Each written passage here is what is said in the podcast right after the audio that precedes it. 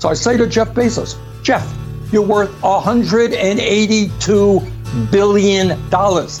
That's a lot of money.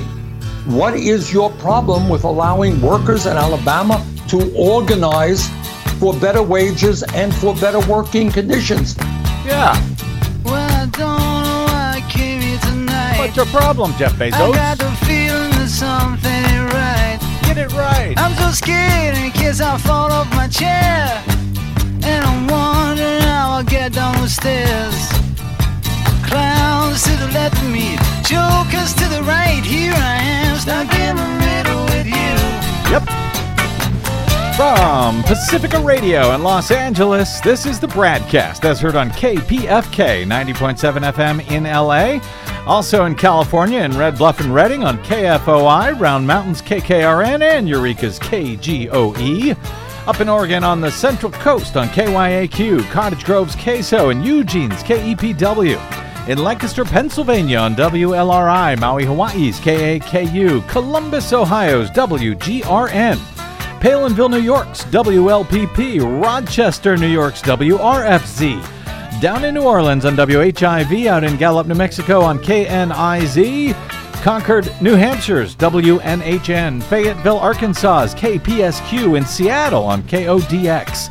Janesville, Wisconsin's WADR, and Minneapolis, St. Paul's AM 950 KTNF. We also stream coast to coast and around the globe every day on the internet on the Progressive Voices channel, Netroots Radio, Radio for Humans, FYI Nation, NicoleSandler.com, Radio Free Brooklyn, Workforce Rising, No Lies Radio, Verdant Square Radio, and Detour Talk, blanketing planet Earth five days a week. I'm Brad Friedman, your friendly investigative blogger, journalist, troublemaker, muckraker, all around swell fellow.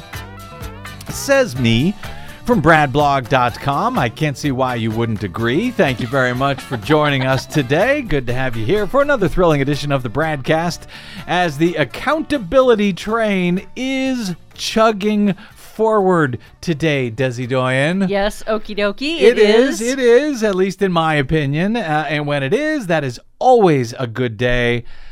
No matter what all, what all, all else hell is breaking loose. Uh, also, the unionization train is chugging forward once again at Amazon. That's good news, as workers there and elsewhere are finally feeling their oats a little bit as we struggle to come out of the pandemic. Uh, we've got one of our favorite guests here to talk about that shortly. And then there is the return of the Green News Report. Yay! That's the best part. if you say so, that after a, a week off for the holiday, and there will be uh, plenty of both good and bad news ahead because As always. there's a lo- as always, but there's a lot to catch up on. Uh, on the GNR after a week away. So let me start here, jump in with the accountability train for the moment. Three federal appellate judges appear likely to reject Donald Trump's effort to block January 6 investigators from obtaining his White House records from the National Archives at least as Politico reports it this afternoon, citing a big potential boost for congressional lawmakers hoping to reveal the former president's actions before, during, and after the attack by a mob of his supporters on the U.S. Capitol. This is the case in which you will recall earlier in November, U.S. District Court Judge Tanya Chutkin found in favor of the National Archives and the House Committee and the White House, uh, noting that presidents are not kings and plaintiff is not president. The plaintiff in that case being one Donald J. Trump. Judge Patricia Millett, one of the three Democratic appointed judges on the D.C. Circuit Court of Appeals panel that heard uh, arguments on Tuesday in the uh, appeal by Donald Trump in this high profile fight, noted, quote, We have one president at a time under our Constitution.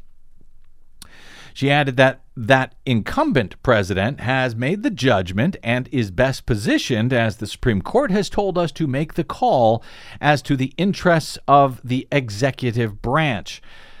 As they questioned Trump's lawyers, the judges repeatedly expressed skepticism that a former president could override a decision by the sitting president, in this case Joe Biden, to release subpoenaed documents to Congress, particularly when the incumbent has decided it's in the national interest to release those records to investigators. During the three and a half hour argument session, Millett and fellow judges Robert Wilkins and Ketanji Brown Jackson, all Democratic appointees to the appeals court, underscored deep concerns about allowing a former president to intervene in, delicate nego- in delicate negotiations between the sitting president and the Congress.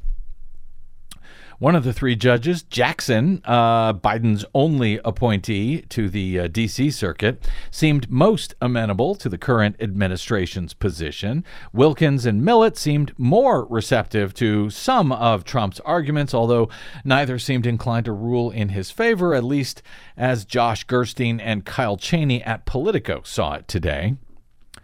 The court's ruling, which could come within days, could determine whether the House January 6 Select Committee gains access to a massive trove of Trump's White House records that are believed to shed light on his efforts to steal the 2020 election by stopping Congress from certifying Biden's victory. Judge Millett also complained that Trump ha- uh, himself has not gone on record to explain why the specific documents at issue are so sensitive that they should be withheld. Judge Millett said, We have no declarations, we have no particularization. The court itself is supposed to go through and make arguments that the former president has not. Judge Wilkins said that Trump's attorneys seem to be advocating for a test that would give the former president's objections as much weight as it would if he had uh, that he had as much weight as it would have had when he actually was president, which neglects the significance of Biden's own decision, the current president, I guess I must point out, to allow those records, in fact, to go to Congress. Uh, Wilkins said skeptically, quote, it's as if the incumbent president's determination to waive executive privilege like didn't happen at all. is irrelevant, doesn't matter. Trump's attorneys have painted the case as a momentous fight about the powers of the executive branch, which I guess I should note here Donald Trump is not actually in anymore. But House Counsel Douglas Letter insisted that there is no such battle underway because both Joe Biden and the House are both in agreement here. He told the judges, quote, there is no clash between the branches. The president has made a decision, which he explained, about the importance of the American people having the select committee get to the truth. Not all the comments by the judges, however, were dismissive of Trump's position. As AP notes in its coverage, the judges sharply questioned both sides and challenged them with hypothetical scenarios. To Trump's lawyers, Judge Millett suggested a situation where a current president negotiating with a foreign leader needed to know what promises a former president had made to that leader. The incumbent might seek to release a transcript of a phone call or other records from the previous administration for national security reasons, according to the judge. Millett said to uh, Trump lawyer Justin Clark, quote, to be clear, your position is a former president could come in and file a lawsuit? Clark responded, That is our position. Wow.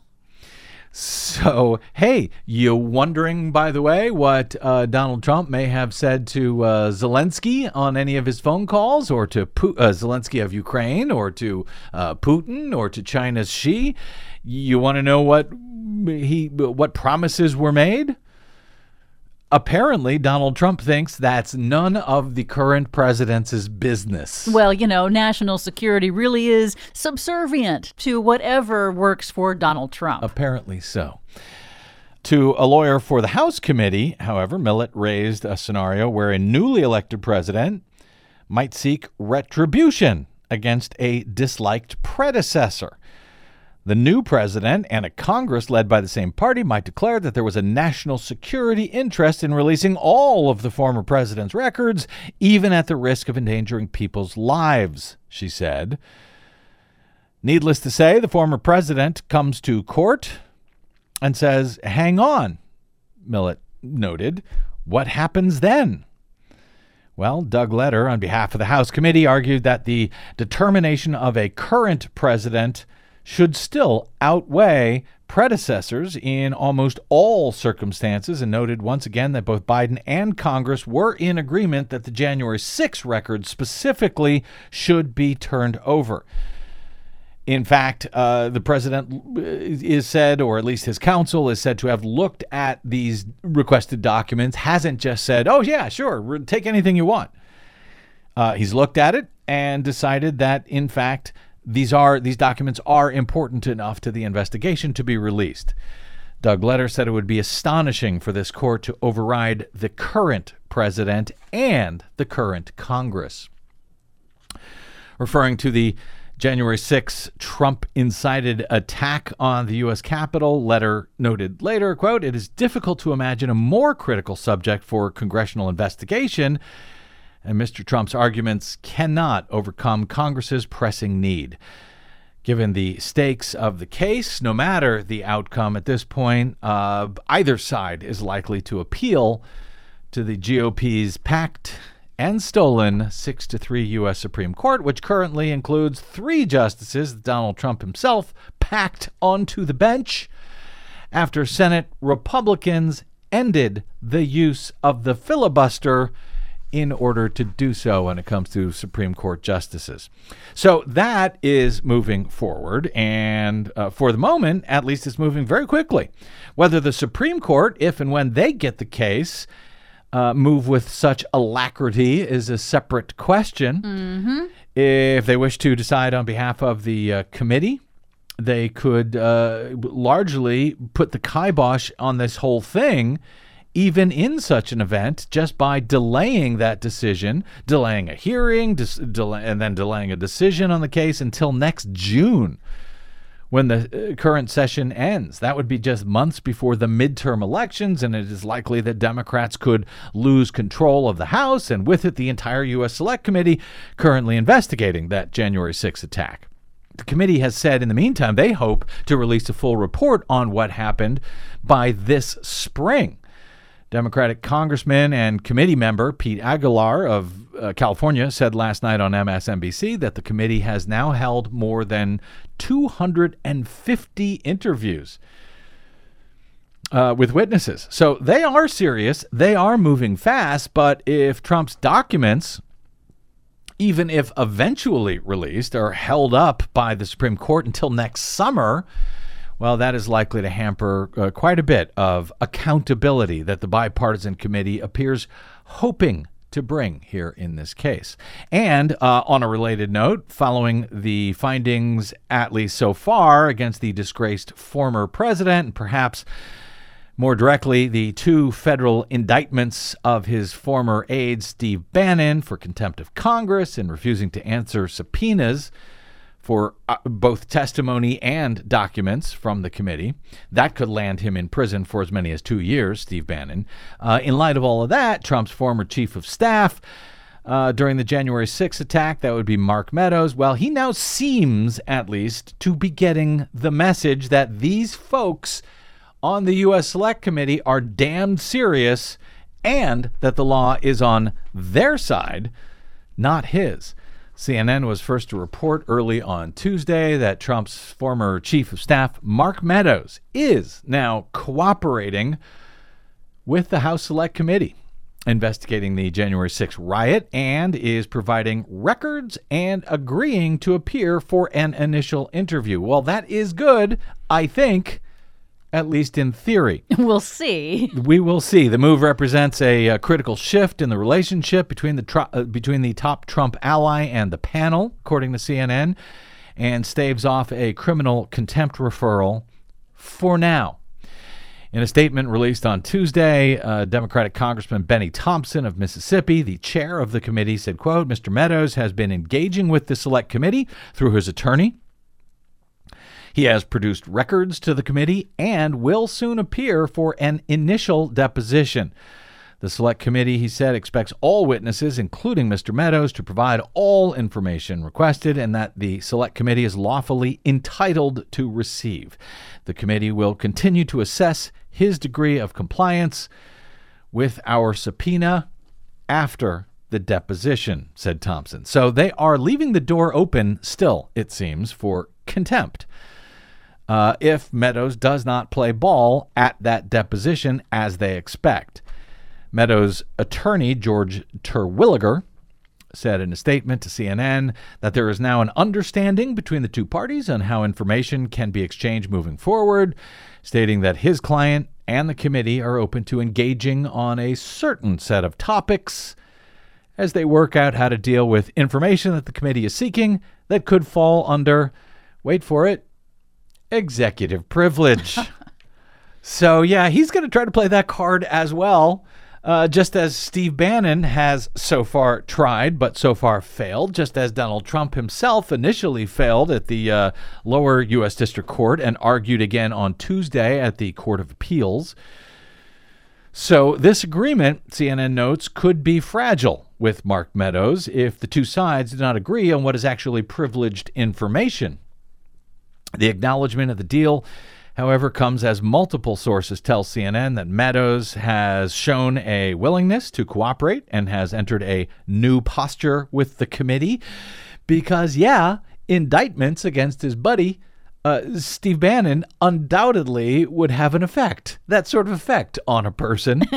it, should, at least. Uh, underscoring again why accountability matters. You bring accountability against Steve Bannon, Mark Meadows gets the message that he better play ball even though Meadows has begun engaging with the committee in a more serious way, CNN notes the extent to which he will fully cooperate and the questions of what he will try to claim as executive privilege still hangs in the balance, that according to multiple sources. For the moment, however, the agreement means the committee will hold off from pursuing criminal contempt against Meadows, which they had threatened to do this week though that route always remains a possibility, according to the sources.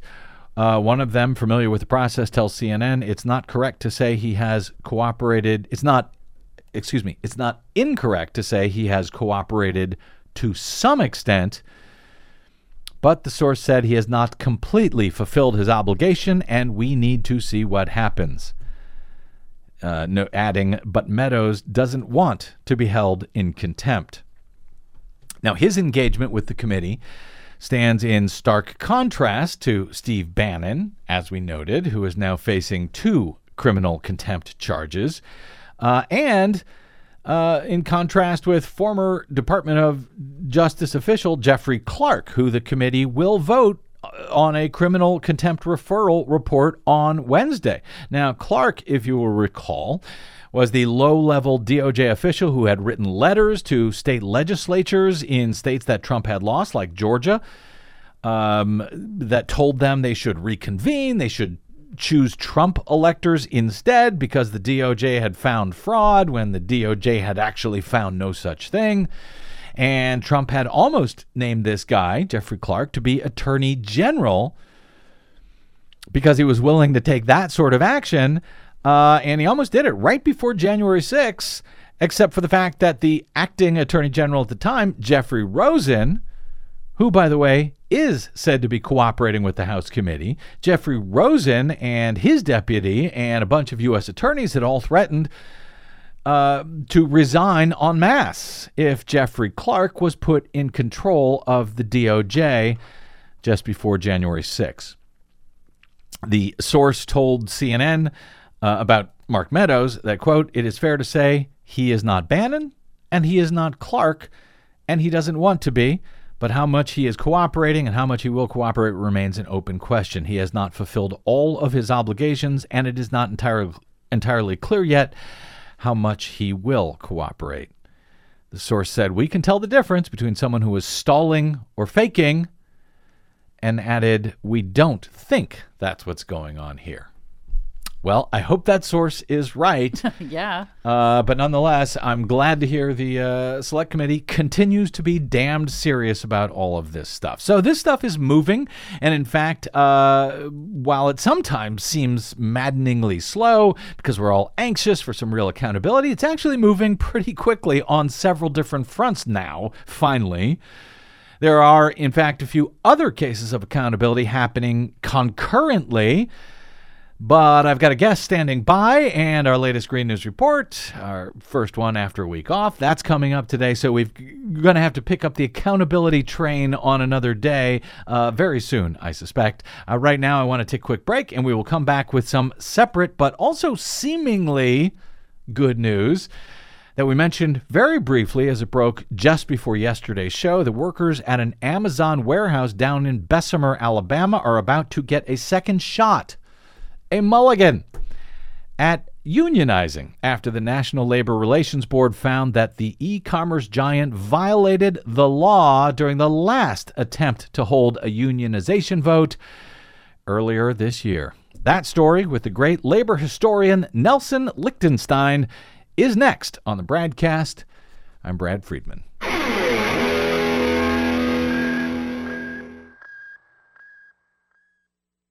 Hey, this is Brad. Please consider supporting whichever progressive media outlet is serving you. Most, just like us, do not receive corporate or political support. We all need your support to counter the powerful corporate media echo chamber. From Desi Doyen and myself, thank you.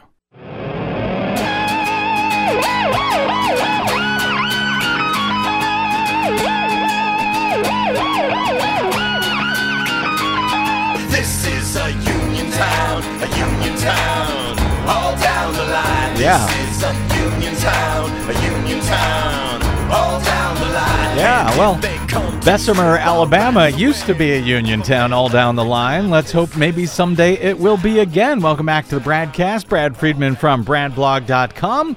Uh, some very good news broke just before our airtime on Monday, which we only had time to quickly note yesterday. But workers at an Amazon warehouse in Bessemer, Alabama, as reported by the Washington Post, are going to get a second shot at unionizing this spring.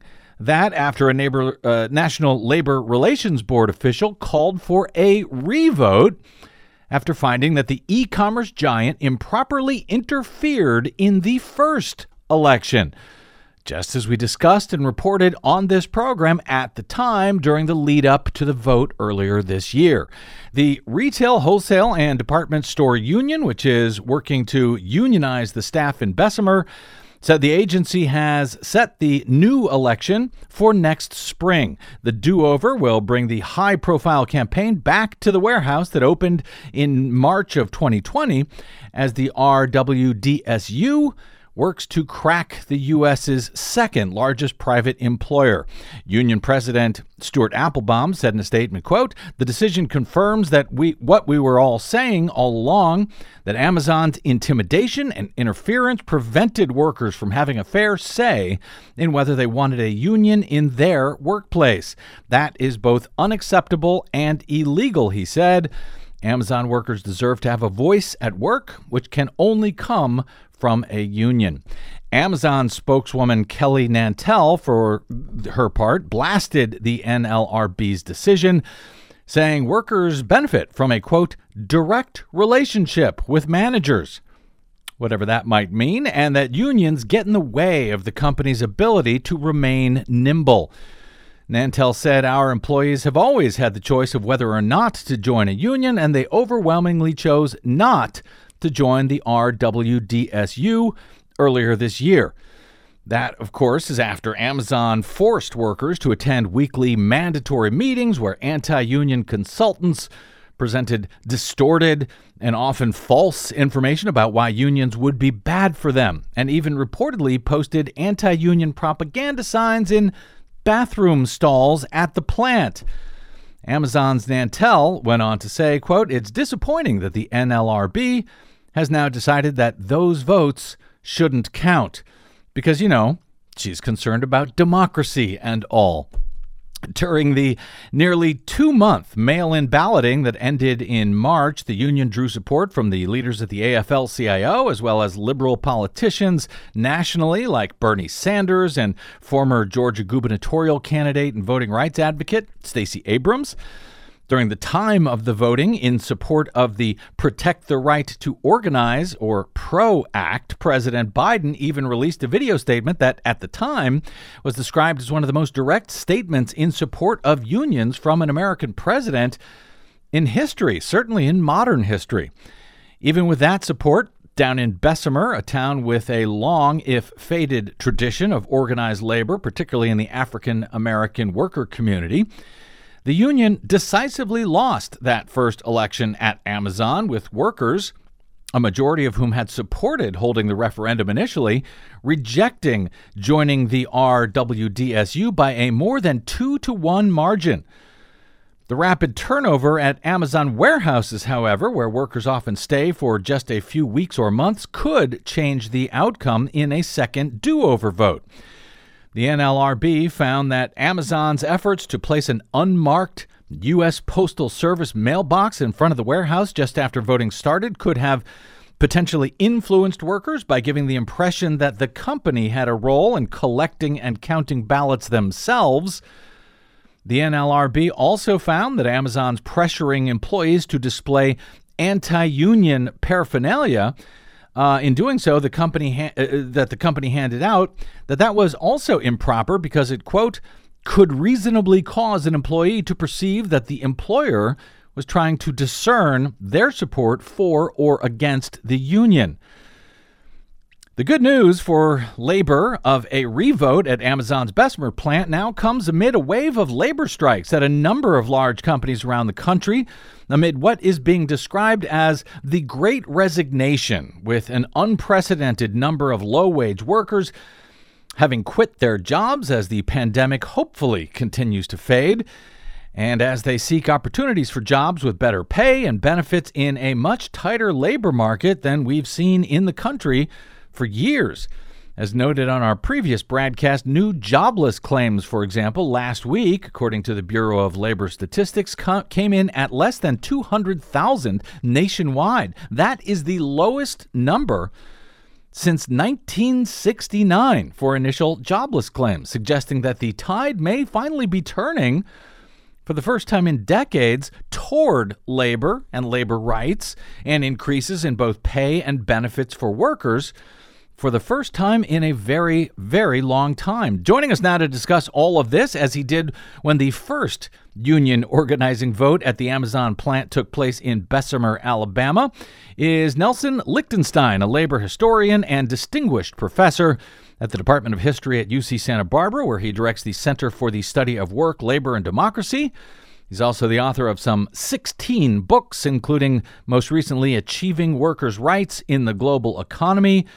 He's an inducted member of the Society of American Historians and winner of the 2012 Sidney Hillman Foundation's Sol Stetin Award for Lifetime Achievement in Labor History. Professor Lichtenstein, it's an honor to have you back on the BradCast, sir. Great to be here. Uh, so I was uh, very surprised, pleasantly so, to hear that the U.S. National Labor Relations Board found Amazon's actions during the first vote at uh, at the Bessemer plant so egregious that they called for a revote. The union insisted. Uh, at the time, that they would fight for exactly that, but you know, after losing by about a two to one margin in the first vote, vote, it seemed like a long shot.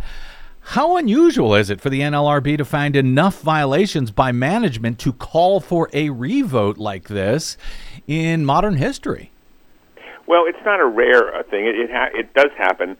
Uh, you know, uh, well, not, not with regularity, but it ha- it does happen when a, when an employer is egregious. They call for a revote. There have been there have been many sec- revotes that, that do take place. Um, so it's it's uh, it uh, it I would not say that every uh, campaign, union campaign that fails, they they they they often they do file unfair labor practices against the company, and sometimes they're litigated, and sometimes uh, the, uh, the a, a, a, sec, a second election is called for. Here's the reason, though, that um, although I am a uh, staunch uh, uh, believer in organized labor, I think we need to take this with a with a pretty big grain of salt. And here's the reason: um, the NLRB did, pr- pr- and, there, and now Biden is is is, is putting uh, some liberals, good pro labor liberals, on it. They found that the um, uh, Amazon in in in, in this uh, instance where they, there was a mailbox that the Amazon sort of took over this mailbox, as it were, and sort of made it seem as if uh, uh, you know, putting your ballot in this mailbox was kind of a, uh, a, a kind of a company thing, a kind of a it was you know, and and and and the NLRB argued that that Amazon was sort of taking over the the election, really, which the which is really run by the NLRB, and and they were right, of course, and and that was wrong for the Amazon to do that, but there was a everything else that Amazon was doing, much of uh, what was doing was which which we which is intimidation, which is unfair, which is uh, uh, uh, you know uh, all the things you were talking about is legal, and Amazon is doing it as we speak. In other words, once uh, Amazon um, realized that, that, that the, probably the the election would be overturned, they once again began to hold these captive audience Mm-hmm. meetings. They're, they're going on right now as we speak. Uh, they've been doing that for a month. Uh, and you know, the, your listeners should know that these are, are are meetings that are called by the company, in which as, you, as they they lecture to the to the workers why unions a bad thing. They're they're really sort of closer to Maoist sort of re-education, you know, camps or or Stalinist uh, uh, kind of coercion methods than, than anything else. And so that's happening as we speak. Plus, um, uh, Amazon is is you know uh, keeping tabs on on on uh, what you know who are the who are the union u- union activists, etc. So that's what. So so while the, the election will be rerun, this the other sad fact is that um, something like 95% of all rerun elections fail. In other words, it's even harder the second time around. Um, uh, the, by this point, the, the workforce itself it's a, more than 100% over, uh, turnover. So the workforce itself is churning. They have to re reorganize, re you know uh, the entire workforce. Uh, the union does, and of course it's a big effort for the union, uh, the retail uh, wholesale sort of a small union, to go and, and do it again. So I mean, well, all this points out is that we really need a completely fundamental and radical change in the labor law, and and more than just the labor law, in the whole, whole ethos that that surrounds the, the idea of workers having having rights and having having a voice and, and having a union. Um, and and we should get into that. But I mean, Yeah. you know, it's it, I'm delighted they they they turned it over, but but but it, it, it it's an indication that that the labor law, which was designed to help workers form unions, that was the whole point of it. Right. Uh, is totally completely broken. It's really a, a weapon in the hands of management now. Yeah. Even even when you have liberals at the NLRB running the show. Well, uh, that is disappointing to hear, and yeah, I mean, it seems like they picked out, uh, you know, a few points like that that mailbox issue, but there was a whole bunch of other stuff that went on. That Oh, yeah. you know, the AFL-CIO uh, reports, Right. for example, that during the first vote, Amazon flooded the plant with managers, anti-union Yeah, consultants right. to interrogate workers, uh, one-on-one about their support for the union. That sounds incredibly intimidating. But, but yes, but it's all legal. It's all legal. That's what's that's what's it's amazing. In fact, and, and, and in fact, in, in Buffalo, as we speak, Yeah. uh, where there's like 60 uh, baristas or 70 who formed, uh, uh, are trying to form a union. Uh, uh, uh, you know, uh, Howard Schultz, billionaire Howard Schultz, flies in on his on his jet, and and they're they're bringing in, um, uh, you know, six, t- a dozen. Uh, regional managers. I, I would say this is a this is in one sense a hopeful thing in the, in the sense that this that the the uh, uh, both Amazon and and uh, and Starbucks are spending enormous amounts of money to prevent the unionization of really a handful of workers. What does that tell us? Unionization is pretty important. uh, the management certainly knows it is, so it it's it's it, it, it should say, "Hey, this is this is something important to do."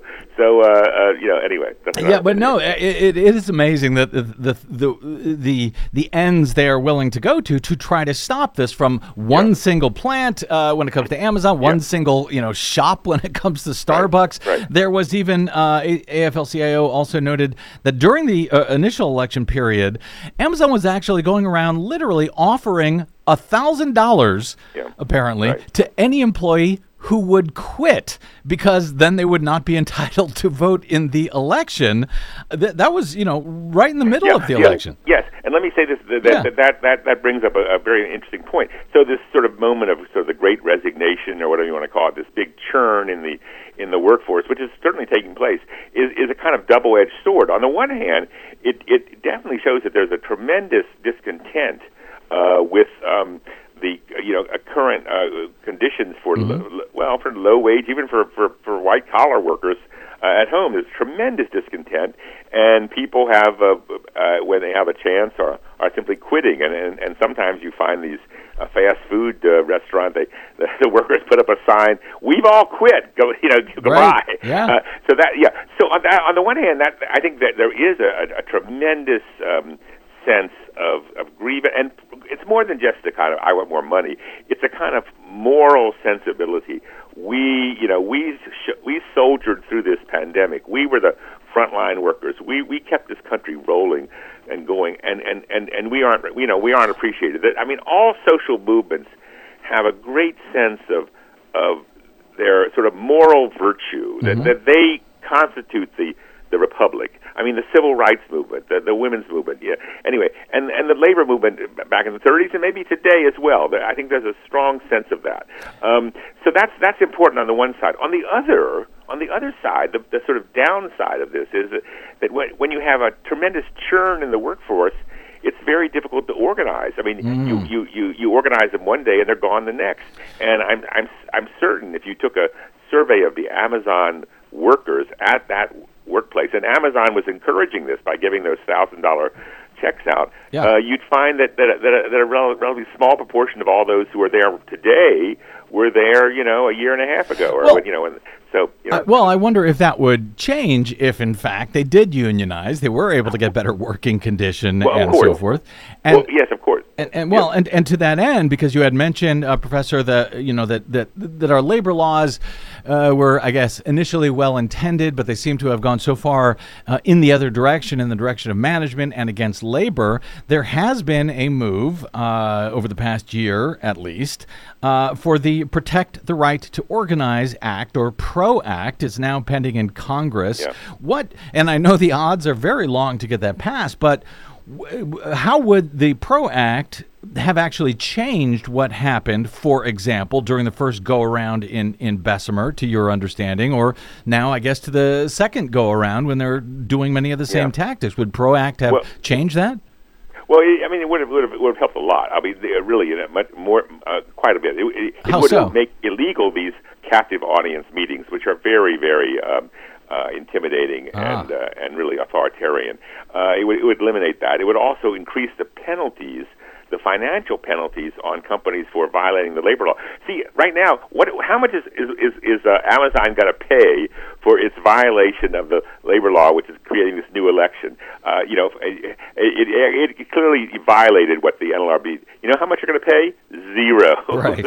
Zero. Right. And the same is true when you when you fire a worker. How much do you pay? You pay basically their back wages minus minus anything they've earned in the meantime to pay the mortgage or Oh. they eat. So so the the the the, the, the, the penalties are utterly trivial and and and anti-union consultants simply tell uh, employers, look. Uh, do whatever you can do. If you have to pay a fine, big deal. Wow. Um, and the PRO Act would go about. Uh, the PRO Act, the PRO Act would, would go away. Now, actually, Bernie Sanders and others have, have sort of inserted some elements of the PRO Act into this uh, social infrastructure uh, bill, which is now pending. I think that includes. Uh, it, it was hard to do it because you know reconciliation, but they, they, they I think they've increased the penalties, the financial penalties on companies for violating uh, the, the labor law, and that's and that's important. And, and as well, some other things which are not, which for example, that subcontractors for the government have to pay 15 bucks an hour, and things of that sort. So there are some pro-labor elements in this um, social infrastructure. that's in the uh, Build Back. Better Act. Um, Well, for- no, uh, yeah, the, yeah, the new one. from one the new one, yeah, the Yeah, yeah. reconciliation uh, bill. Right, is right, there right. anything for labor to celebrate in? Uh, well, if not the Build Back Better Act, well, there is in that. But i- Y- how about yeah, in the yes, oh, yes. bipartisan Oh, yes. infrastructure bill? Yes, oh yes, very much so because the um, infrastructure uh, provides. Uh, it, it's clearly designed for for for highway for high to, for blue collar workers Mm-hmm. and for higher wages and especially and union wages, u- union as, as well. So one of the provisions is that that that contractors for the federal government. Uh, you know, will have to pay prevailing wages. That's a that's a, a, a long, old, old uh, sort of um, uh, uh, Bacon Davis. That's the name of the law, which means that that whatever the union is, union rate is, that a contractor for a big federal project has to pay that.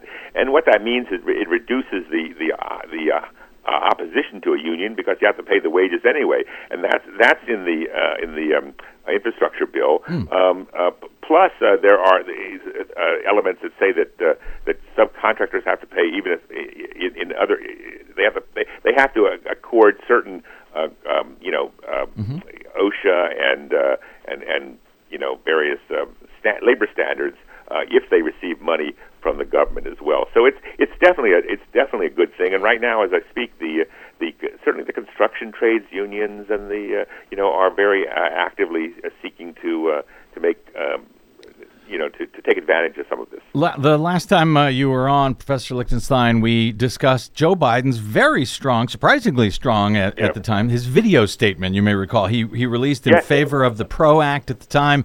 This Yeah. was following on his election eve vow to be quote the most pro-union president Yep. you have ever seen. Uh, is there evidence yet, one way or another? And I realize the bar. I think we talked about it last time a little bit. The bar is is is pretty low, at least in modern history. Uh, but is there any evidence as to whether, in fact, Biden is keeping his promise to be the most pro-union president we've ever seen? Well, I mean, of course, what he can do is limited by the filibuster and things of that sort. Mm-hmm. You're right; the, the PRO Act probably won't won't pass. It'll be hard. It'll be a long, difficult. Uh, but but he, Biden clearly he does he does talk about he when he announced the uh, infrastructure law that, that that was he did sign. He said, you know, this is for for union workers and blue collar workers. He made that very clear, uh, and so he sort of he sa- he sent that message out there. Is that Uh, unusual? think- is that unusual for a president? Yes, Because he yes, speaks about Yes, it unions a it lot. because the red, the rhetoric of other Democratic presidents, Clinton and Obama, Mm-hmm. not to mention Carter, yeah, was always a kind of vague sense of oh, we're going to sustain middle class uh, families or Mm-hmm. sustain, you know. But it was, but but Biden has uh, he does he he he, he talks about yeah, union. Uh, union work and the dignity of work. He does talk about that. Now it's just rhetoric, uh, although you know, and he. And, but but I, but his appointments, his appointments have been uh, to the NLRB and, and also to the Fed, to the um, uh, Federal Trade Commission. Uh, you know, and, and play, uh, have, have been good, quite liberal. I want to make one point. I Yeah. think one thing we talk about is see, like like uh, you you read the Amazon statement, Yeah. which was frankly kind of arrogant. Uh-huh. You know, it was arrogant. They said. Oh, uh, we re- we sort of respect the right of workers to, to choose, but but we don't want a union, and we you know you, we think the NLRB is inter- interfering. It had a kind of arrogance to it, condescension even.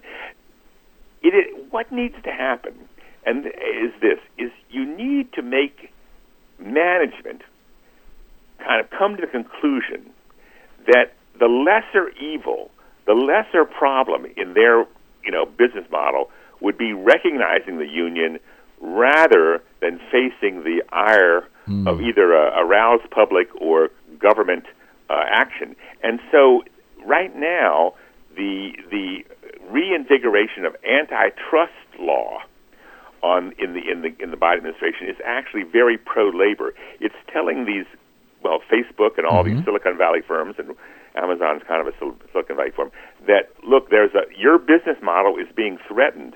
You know, and you know, if you want to do something to to stay, you you have you may have you may need some allies. Well, you- you- and you and say a ha- potential ally is actually labor, uh, and you know, and and that happened in the 30s when there were uh, when there were efforts to break up uh, big chain stores and things. Hmm. Uh, it, it turned out that they that the A and P and companies like that said to said to the labor movement, "Well, we'll recognize you, you know, if you if you uh, you know let us stay big," and that happened. Interesting. So, I mean, because in fact, yeah, Joe Biden has appointed uh, to to head the FTC for the Federal Trade Commission, for example, someone who is, uh, you know, very anti-monopoly, anti. Uh, she wrote about she wrote about Amazon. She wrote all about Amazon. yeah, and so your suggestion is now's a good time for Amazon and Facebook and these other folks to get their workers on their side to argue in favor of our company. Hey, don't break us up. Uh, we're treated well. These are good jobs, and so on and so forth. Yeah, that's that's right, and that has happened in the past. That has happened in the past. Uh, uh, I mean, that was like General Motors in the 1950s. Uh, basically, there was there was there was a sort of threat of antitrust activity against Uh-huh. General Motors, but they had the, the but the but the UAW, which had good contracts and which had and was you know improving them, basically was was not in favor of breaking up General Motors. Um, and I think that's uh, that, that I mean I'm not saying that's on the that's on the agenda tomorrow, but Uh-huh. but I think well what you need to do is is to put the fear of God into these uh, uh, corporations. Uh, not just on the labor, on the question of their workers organizing, but in other ways as well. Regulation, Yeah. uh, you know, price controls, all sorts of things. And and one thing we do have in this country right now is a is a big hostility against Silicon Valley on the left and the right. You know. Yeah. So um, uh, anyway, I, I so I, I think that, that that's another front, and I'd like to see Biden uh, proceed on that. I, and you know, to a degree, he's doing it. That's fascinating because actually, yeah, I mean, I, I suspect obviously Amazon and the others have made the calculation that right now it's better for them, it's cheaper for them to invest in, you know, preventing these unions, but maybe they ought Right. to invest in uh, finding some new friends at this point.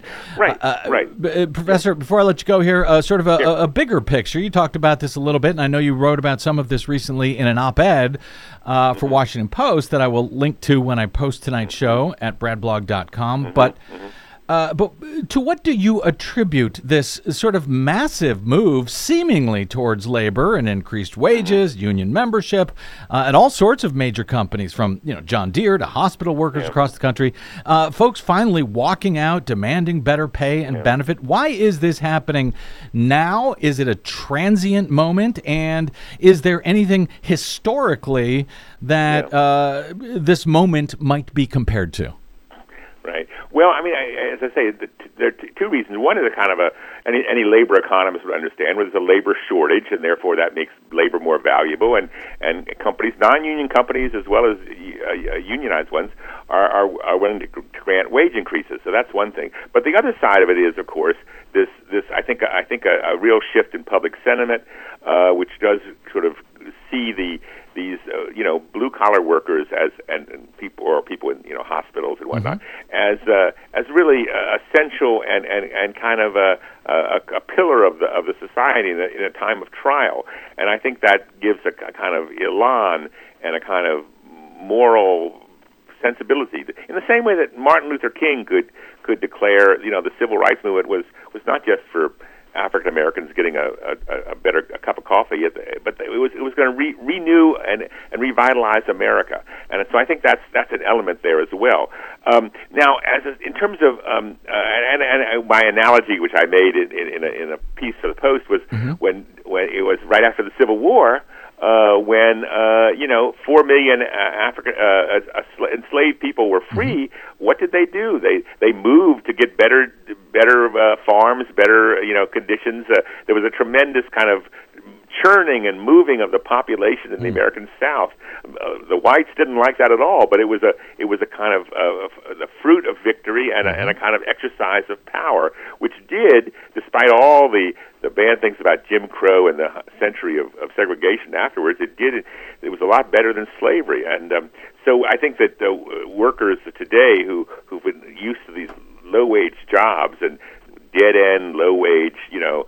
Uh, undignified jobs, I think there's a, a taste of freedom, and I think that's really powerful. Uh, it it is, and an apt and interesting metaphor comparing uh, to uh, to former slaves, uh, the the movement that we are now seeing. Professor Nels- Nelson Lichtenstein, always a delight speaking with you. Uh, I, I suspect and hope we'll do it more in the future as this as this uh, this second shot, this uh, Mulligan vote happens at the Bessemer plant in Alabama, and as hopefully all sorts of things are finally beginning after decades to actually change. It seems sort of, for now, for workers around the country. Nelson Lichtenstein is a labor historian and distinguished professor in the Department of History at the University of California in Santa Barbara. Professor Lichtenstein, thank you so much for joining us today. You're welcome indeed.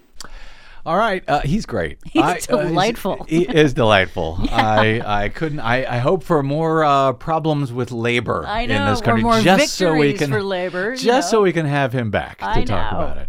Love having him. All right. Uh, also, Desi Doyen, love having you with the Green News Report. Yay! That's coming up straight ahead right here on the BradCast. I'm Brad Friedman.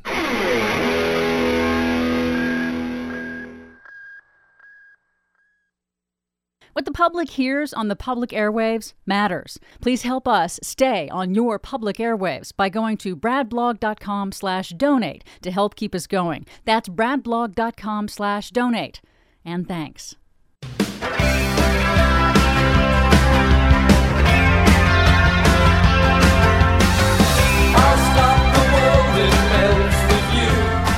Well, we have been gone for a week from the Green News Report.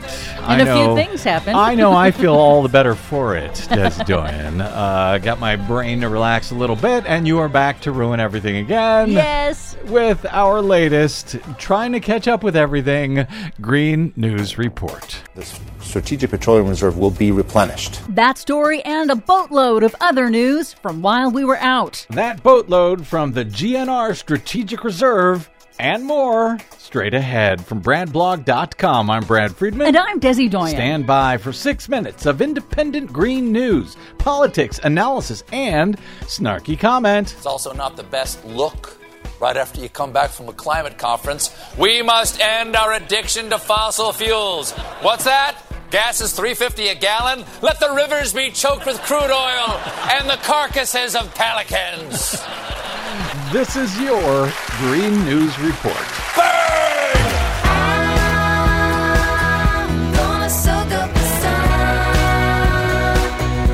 Desi Doyen, the Green News Report, we're back. I know. And as is the tradition, when we're gone for a week, we come back with a boatload of stories that you catch us up in somehow or another in just six minutes.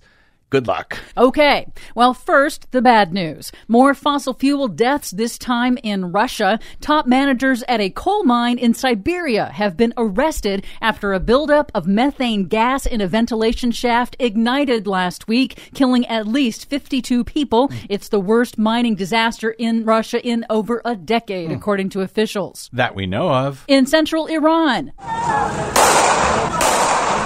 Violent crackdowns on farmers protesting water shortages. The protests have been taking place over the past month in the beds of dried up rivers. The farmers allege mismanagement and misallocation of scarce water resources. The Iran Meteorological Organization says that 97% of Iran now faces water scarcity issues amid an unprecedented drought exacerbated by man-made climate change. In Brazil, the Amazon rainforest saw record deforestation, the most since 2006, according to a new report. Critics accused President Jair Bolsonaro's administration of delaying the release of that report until after the recently concluded UN climate summit in Glasgow. Of course he did. Here in the U.S., the storm weary Pacific Northwest is getting hit this week with yet another freight train of consecutive atmospheric rivers, bringing relentless heavy rain, severe floods, and major infrastructure damage. Hmm. The National Weather Service on Monday confirmed that Seattle just broke its record for the wettest fall in recorded history. Wow. And in Seattle, that is saying something. In California, a preliminary report finds that climate fueled wildfires have destroyed about 20% of all giant sequoias in just the past two years. Horrible. In the nation's capital, after OPEC producers resisted calls to increase production, President Biden ordered the release of 50 million gallons of oil from the nation's strategic petroleum reserve to help ease spiking gas prices that are fueling inflation. Did it work? No, analysts say the very gradual release from the reserve will have, at best, minimal effect on retail gas prices. State Department Energy Advisor Amos Hochstein told CNBC on Monday that the administration will release more from the reserve if needed. This is a tool that was available to us and will be available again. Remember, the S- Strategic Petroleum Reserve will be replenished, and therefore we have more flexibility to be able to do this again if the need arises. Oh, I'm sure it won't. In a new report, the Biden Interior Department recommended overhauling the nation's oil and gas leasing program on the public's lands, saying, quote, it fails to provide a fair return to taxpayers even before factoring in the resulted climate related costs that must be borne by taxpayers. So the oil companies and coal companies will be paying the U.S. more to take our natural resources? Yes, the report recommends hiking royalty rates that have not been raised in more than a hundred years. Oh, taxpayers for Common Sense estimated that that has cost taxpayers an estimated $13 billion in lost revenue just since 2010. But let's not pick winners and losers, right? The report calls for increasing bond payments. That's money that drillers must set aside to cover costs of cleanup and land restoration. It also recommends limiting the lands and waters available for drilling. Critics note the report did not address the leasing program's contribution to climate change and that it stopped short of recommending an end to the oil and gas leasing program on public lands. Well, Biden has tried to stop oil and gas leasing on public lands for new leases, but he has approved more drilling permits than even George W. Bush. Yep. But some good news. Good. The Interior Department also approved the second large offshore wind farm for the U.S. off the coast of Rhode Island. In Germany, the new incoming government committed to phase out coal entirely by 2030, eight years earlier than previously planned. Nice. Plus, a target of 80% renewable electricity by 2030 and mandatory rooftop solar on all new commercial buildings. Nice and nicer. Portugal announced that it is now entirely coal free nine years earlier than its deadline. Wow. Nearly 70% of Portugal's electricity is now generated from renewable energy sources. Sweet. And finally, Scotland announced that renewable energy met 97% of its electricity demand in 2020. Well done, Desi Doyen. For much more on all of those stories, and yes, even more that we couldn't get to today, check out our website at greennews.bradblog.com. I'm Brad Friedman. And I'm Desi Doyen. And this has been your Green News Report. Back in the saddle again. Yeah, we are. Whoopie tie I oh rockin' to a Yeah, thank you very much, Desi Doyen. I'm out Yep. of I'm out of breath just listening to that today. uh, by the way, I know there was I know there were several stories. There were actually some good news stories that you did not include in our while we were out. this is true. I I'm- ran out of time. I know. I'm curious. How much of a of a percentage of things were you not able to use that we'll hopefully get to use on on our next? Well, we'll report? definitely hear them on the next. Well, I should say we hope to hear them on the Maybe. next. Pretend depends on what uh, happens in the meantime. Yes, Hopefully, nothing new and huge and awful happens. Oh, but I'm that's sure it won't. It never does. unlikely. Yeah. Um, I don't know how to put it into a percentage. I would just basically say that uh, there was a lot that went on, and there always is a lot that goes on. We could fill an entire show every day I with know. everything that goes on. I just try to distill it to the most important things. And so. yet, we only give it, you know, six minutes, a couple of times a week. And even at that, it's more than pretty much the entirety of the rest of the corporate media. This is true. Shameful. This is All right. Anyway, thank you very much, Desi Doyen. Thanks to my guest today, Professor Nelson Lichtenstein of UC Santa Barbara. And my thanks to all of you for spending a portion of your day or night with us or both. If you missed any portion of today's show or just need to hear it again because there was so much information, you can download it anytime for free at bradblog.com. While you're there, please consider stopping by bradblog.com slash donate to help us stay on your public airwaves as long as we possibly can, doing whatever it is we try to do here every day. You can also drop me email. I am bradcast at bradblog.com. And on the Facebooks and the Twitters, I am the Brad Blog. We'll see you there. Until we see you here next time, I'm Brad Friedman. Good luck, world. I'm back in the saddle again. Out where a friend is a friend. Where the longhorn cattle feed on the lonely Jimson weed. Back in the saddle again. Riding the range once more. Toting my old 44. Where you sleep out every night and the only law is right. Back in